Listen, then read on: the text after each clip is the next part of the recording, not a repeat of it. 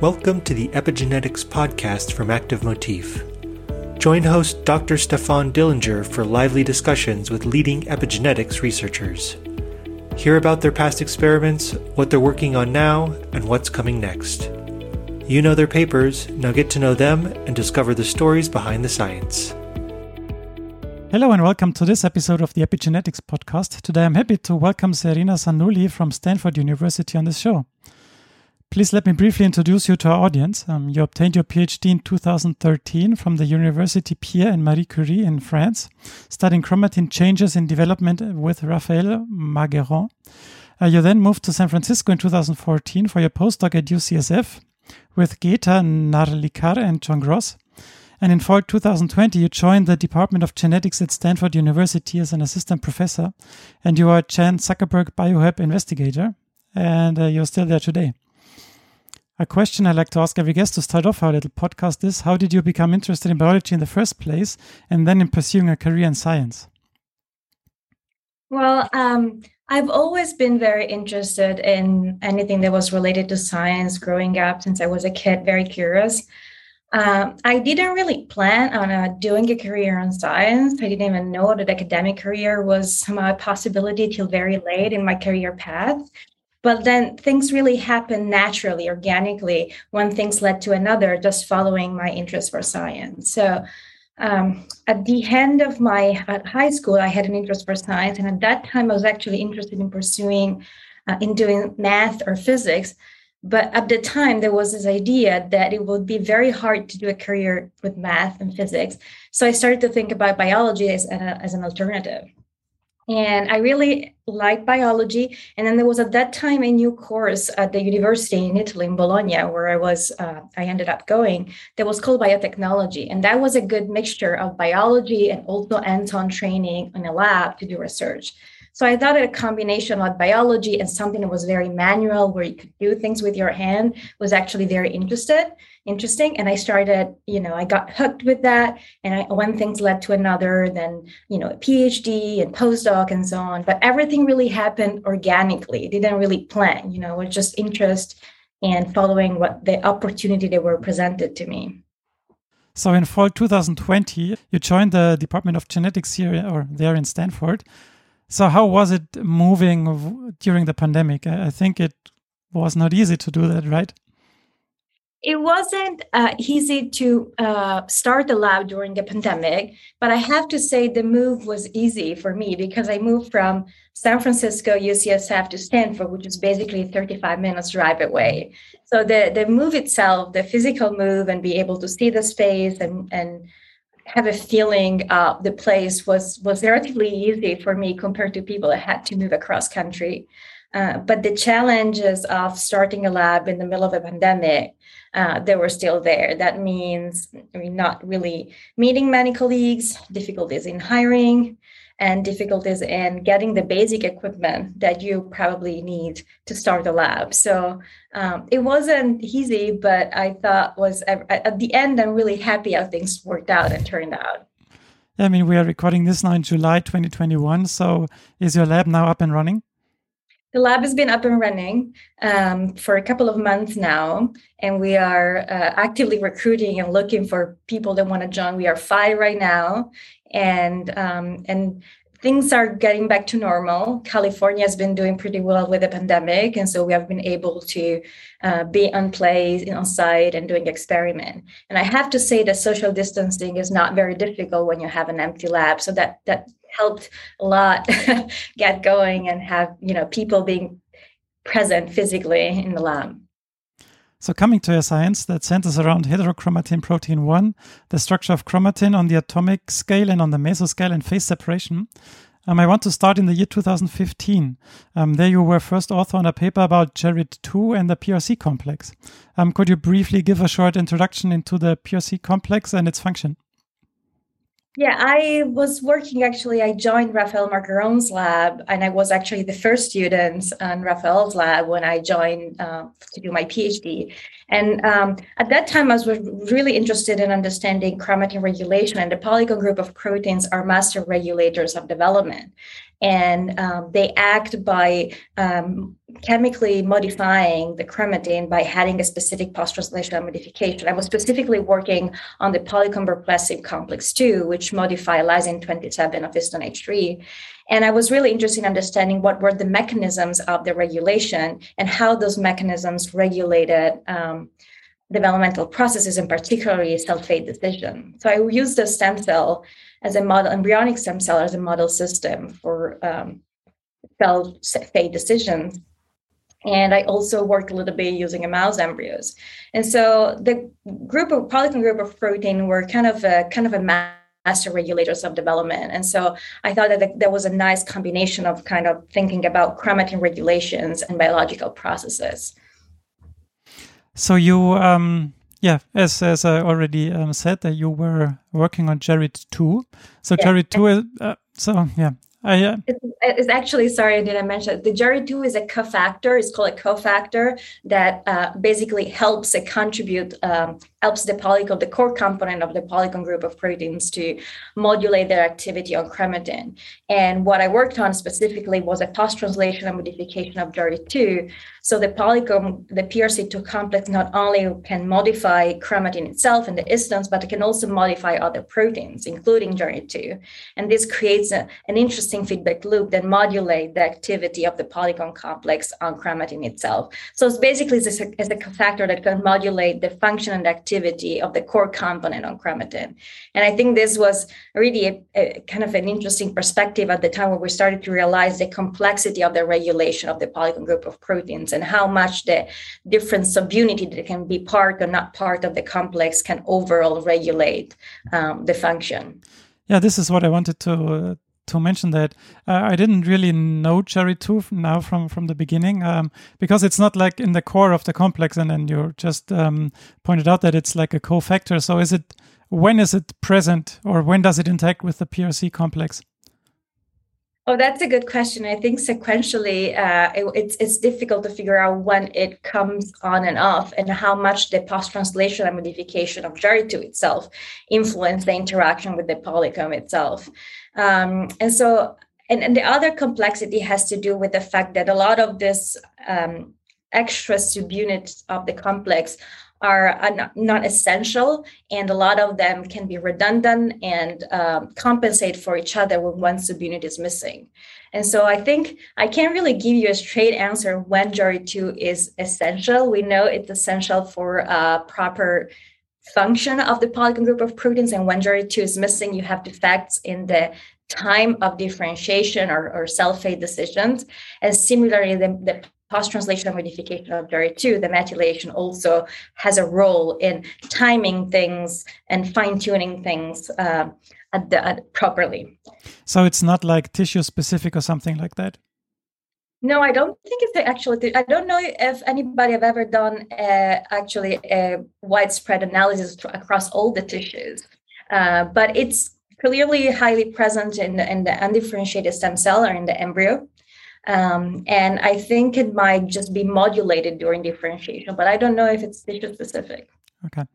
Then, after you moved to San Francisco, you switched gears a little bit and focused on heterochromatin protein 1 so first question how did you how does uh, did the switch occur uh, so what was your thinking behind that and uh, could you briefly characterize hp1 um, so HP1 is interesting. I actually stay in heterochromatin because the polycomb group of proteins are uh, they maintain gene repression. They are part. They they are a key component of heterochromatin, but it's what is called facultative heterochromatin. And I ended up doing a postdoc staying in heterochromatin, but looking at a different kind of heterochromatin that was uh, driven by the heterochromatin protein 1 or HP1 proteins.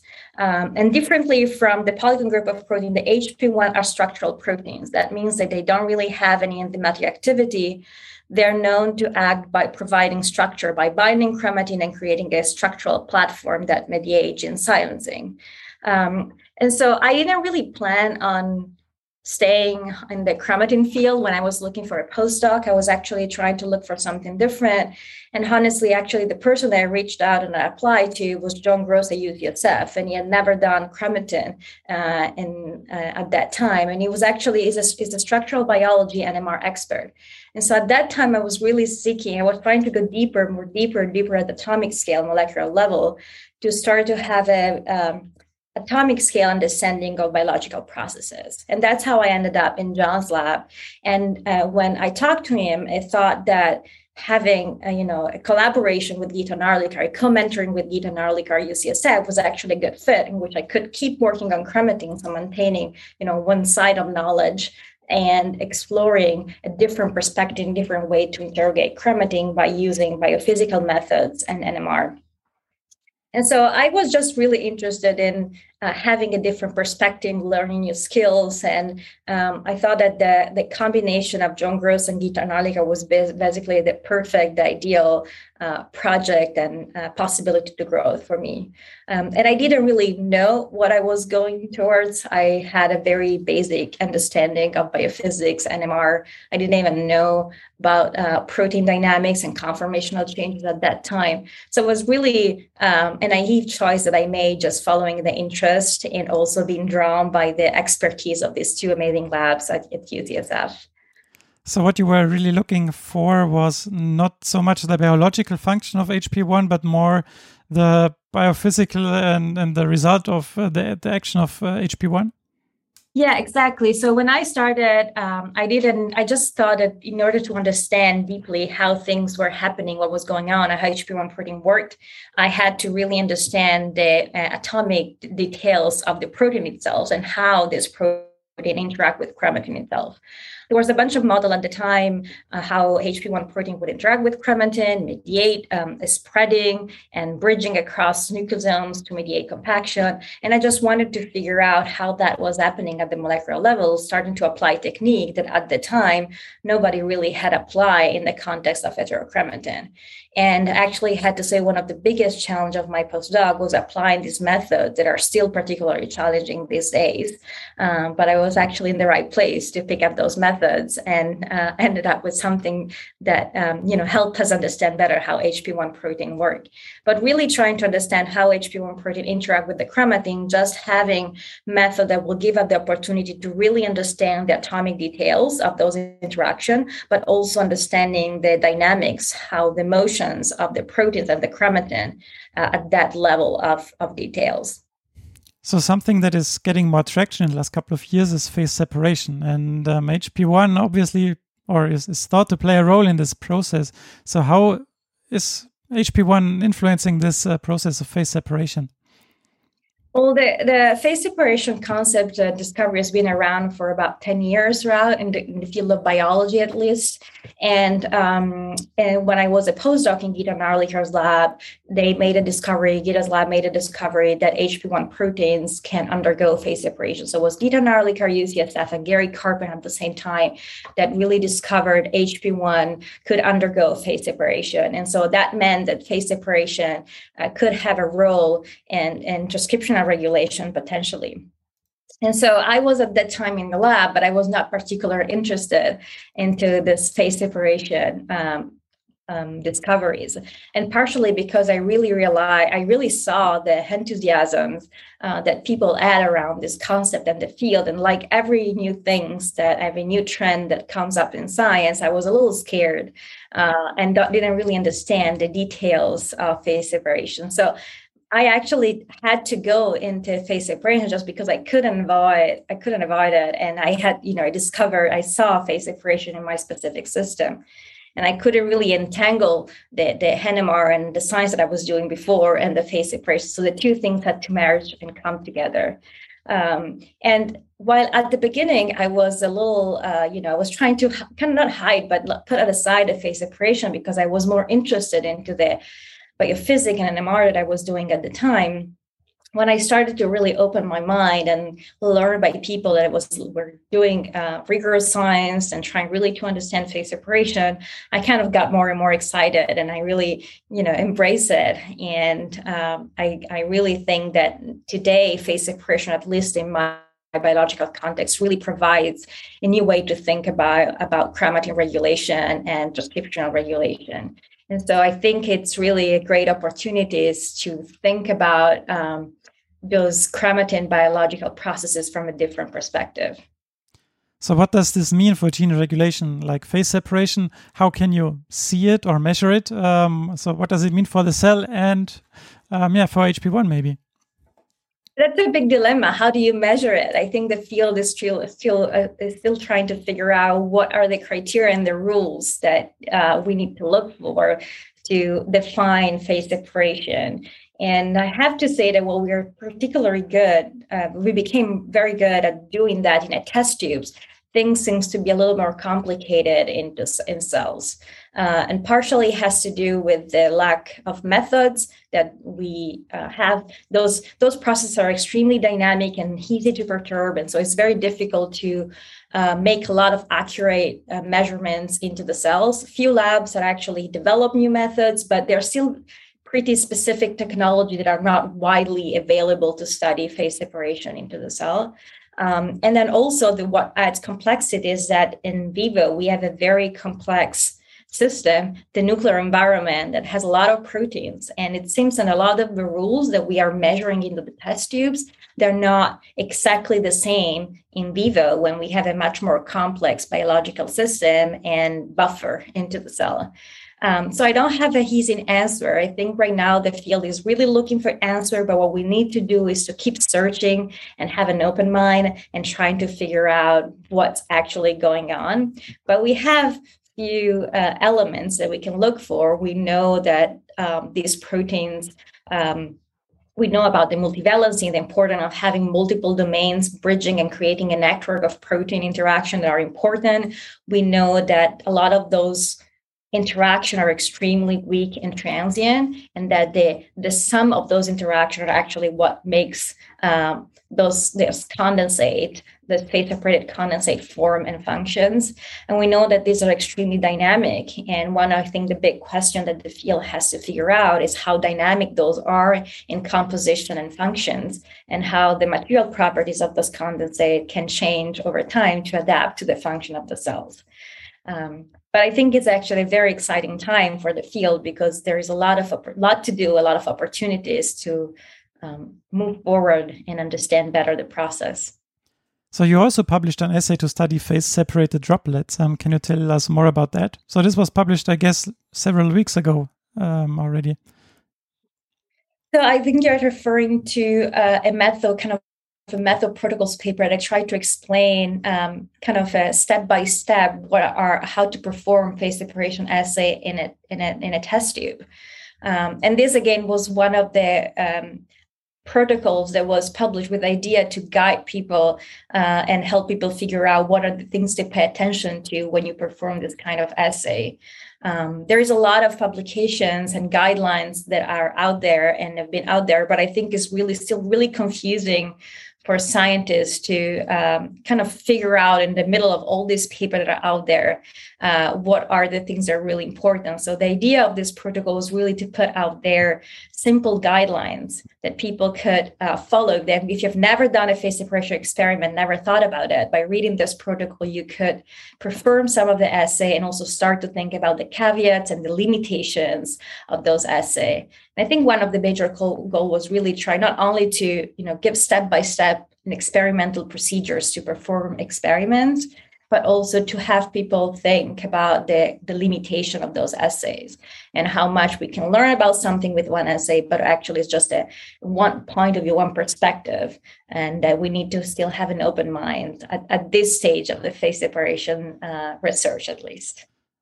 So um, the limitations might then be the ones that you just lined out, right? So that that it's a test tube, and in the nucleus, it's it's different because you have uh, the nucleoli, you have um, other um, organelles in the in the nucle- in the nucleus that might um, be measured or might hinder the measurement. Yeah, and there is actually nuclear concentration. The concentration of proteins in the nucleus is, is between 100 to 200 milligrams per ml.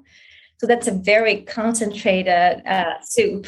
And most of the time, as a biochemist, when you perform experiment test tube, you never think about this concentration. You don't even, you cannot actually reach uh, technically those concentration in a test tube. So this means that a lot of the interaction and the rules that we can measure in a test tube with a simplified system, few components, but also usually as a buffer, you use a physiological solution or you don't use a very crowded environment.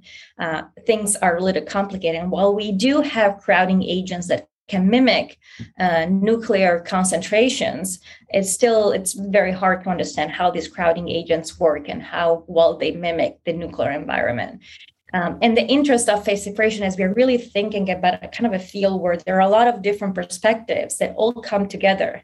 Uh, so you can think about genome regulation, but there is also macromolecular crowding because we are thinking about a very uh, crowded environment. Uh, there is the material property, the physics of the condensate, and how they might regulate, uh, you know, the, the, function of this condensate and transition from a liquid to a solid kind of state. How how much that is related function. So there are a lot of different perspectives. There's the role of disordered protein regions that are also involved. Uh, we have histone tail that are disordered. HP1 protein has 60% of the proteins basically disordered and not folded in domain. So there are a lot of different components in field of research that are coming together. And that is partially, I think, the challenge of you know advancing the field and, and it's very complex. Um, but then at the same times, I also think is extremely exciting. It's going to push scientists to work together from different fields uh, to uh, really understand what's going on.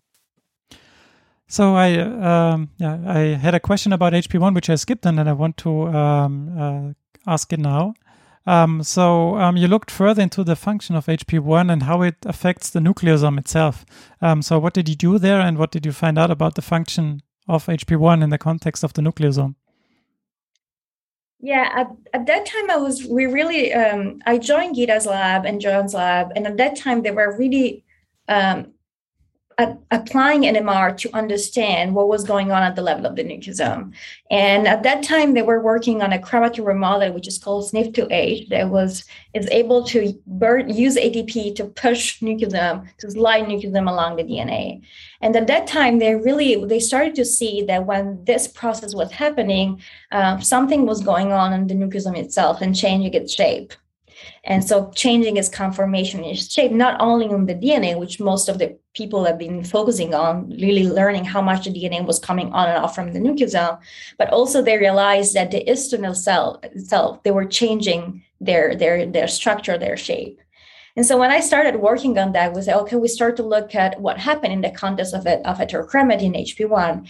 And the reason is that we know that chromatin gets really compacted when HP1 proteins uh, bind. And so the idea was trying really to figure out what was going on in terms of the nucleosome and when they were like stacking and packing on top of each other to create a more compacted and less accessible chromatin state. Um, and so most of, you know, the, I was just interested in trying to focus on the nucleosome itself. Most of the time we tend to focus on HP1 proteins and transcription factor, what is the structure, but I was really interested in trying to figure out what the substrate itself, the nucleosome, how was responding uh, to the to the interaction with HP1. And I started to use um, some complementary biophysical method. I use uh, NMR, I use cross-linking mass spec, and then I use hydrogen deuterium exchange coupled to mass spec. And all these methods basically gave us a low resolution understanding of the nucleosome conformational changes and, and structure. And what, what I found is that when HP1 was interacting with the nucleosome, was changing its shape, but not only changing shape, but completely opening up the nucleosome and exposing regions of the histone itself themselves that are normally buried inside the core. Uh, and this was really surprising because it didn't make a lot of sense that in order to compact chromatin, to create a less accessible chromatin state, you're making the single nucleosome itself more accessible and exposed uh, to, to the solvent. And so I was, was really, we were really surprised and almost doubt the results for a while. Uh, but we had three independent methods pointing that in the same direction and showing that the nucleosome was opening up and becoming more available, um, exposed. So we had to really take that data and try to think what was the reasoning behind it. And that's where phase separation, kind of understanding of the phase separation provided has kind of a perspective to understand what could could be the meaning of this conformation of, of the nucleosome itself.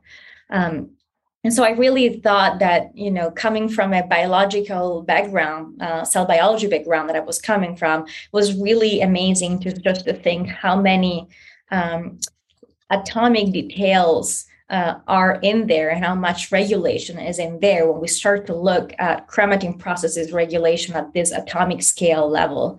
Um, and so it really gave me a, a, different way to think about just chromatin regulation in general.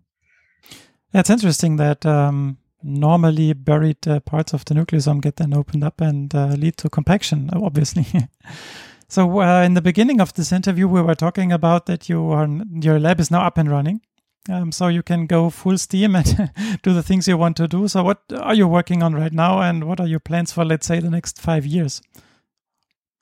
Um, my lab will still works on the broadly concept of genome regulation and chromatin regulation, um, and the idea is to really bring together the biophysics, the biochemistry with the cell biology and, and, and biological function.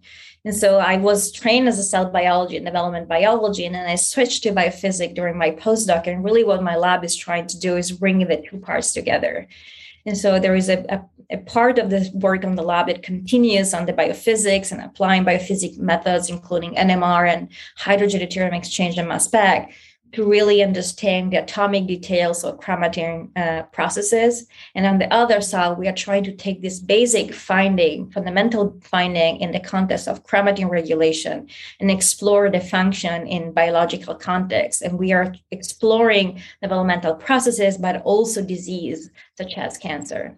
So there are really the two sides of the lab. There are probably around the concept of, of nuclear uh, compartments and um, atomic scale dynamics of nucleosomes and trying to really go back and forward between cell biology and biochemistry and understand uh, the, the, the, the um, new basically try to identify new mechanisms of genome regulation and to center better uh, those processes.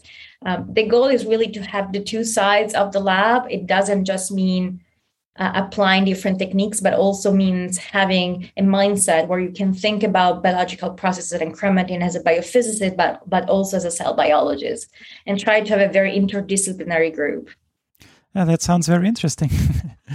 um, to finish off this interview, I have two more general questions. Um, the first one Did you at one point of your career face the situation that you have reached a dead end or did not know uh, how to proceed to unravel the questions you wanted to answer? Um, I think that the I don't think I really reached dead end. I just, I would say that I like every scientist probably I faced some moment in which you know experiment were not working and you you thought you knew how the system would work and you didn't were not um, obtaining the information you were hoping to obtain and that probably had to do for me at the beginning of my postdoc when I was trying to uh, get NMR to work in the context of nucleosome and um, I think I was particularly naive when I started to work on this project. I, I think that's what it took to actually decide to work on this project. Um, but it was very challenging technically, and it was very difficult to have that work.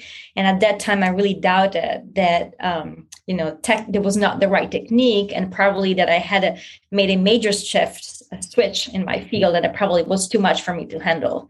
Um, but at that time my my uh, I, was lucky enough to be surrounded by a group of scientists that by talking to they gave me um, alternative and new uh, perspectives and that gave me the opportunity to start to think about new methods. That's why i ended up for example doing hydrogen deuterium exchange and mass spec. So start to think about alternative methods to answer the questions a question that I thought was still very interesting and really drive was driving me uh, every day. So I yeah I, I, think that was the hardest moment scientifically because also you're investing so much time uh, and so much of your career as a postdoc before you know that that kind of work is what will decide a lot of your career.